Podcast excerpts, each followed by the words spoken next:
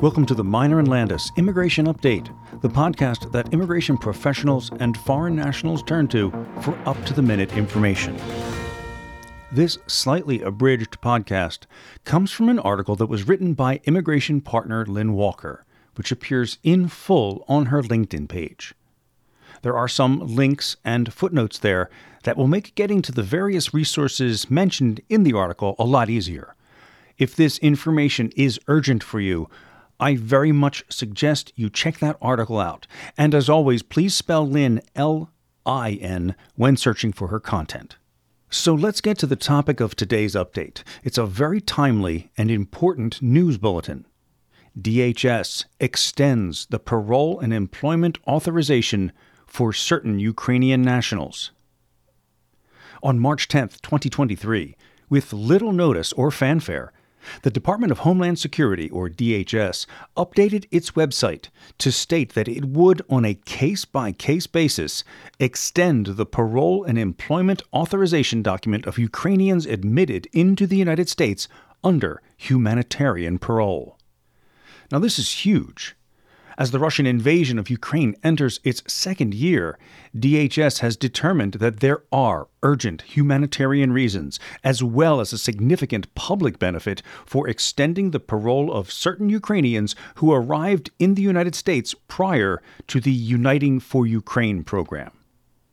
Specifically, Ukrainian citizens and their immediate family members who were paroled into the United States at a port of entry between February 24, 2022 and April 25, 2022 will be considered, again on a case by case basis, for a one year extension of their humanitarian parole and EAD.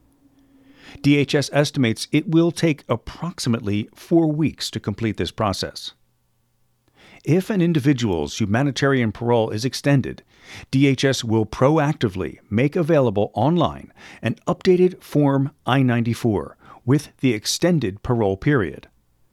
The period of humanitarian parole will be extended from the individual's current expiration date without a gap individuals can retrieve and download an updated Form I 94 as evidence of their extended humanitarian parole at i94.cbp.dhs.gov.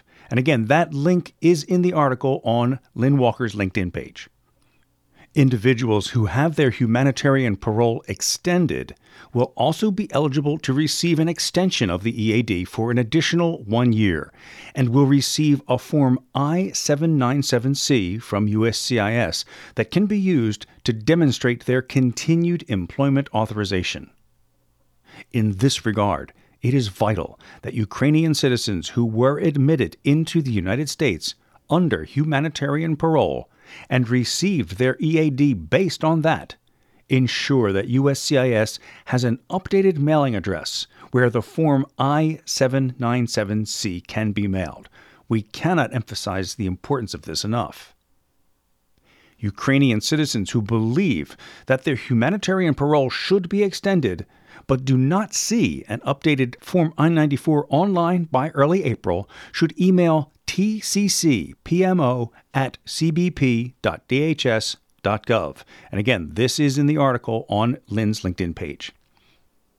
Ukrainian citizens who believe that their EAD should be extended but do not receive Form I 797C by the end of April should email Ukrainian EAD extensions at uscis.dhs.gov. Ukrainian humanitarian parole recipients may pursue multiple immigration pathways at the same time, and this process does not impact other benefit requests, including those who have applied for temporary protected status, been granted TPS, or applied for asylum. However, it should be noted that humanitarian parole will terminate automatically upon departure from the United States individuals with humanitarian parole who plan to depart the United States and wish to return must first apply for advance parole under the U4U program or some other non immigrant visa classification in order to be considered for re entry into the United States. If you have any questions about the U4U program or humanitarian parole, or any employment or family based immigration questions at all, feel free to DM Lynn at her LinkedIn page, and she will do her best to answer your questions. Thanks for listening. Disclaimer The information contained herein is intended only for educational or informational purposes and is not a substitute for legal advice. Further, listening to this HR tip in no way establishes an attorney client relationship between you and Meyner and Landis LLP.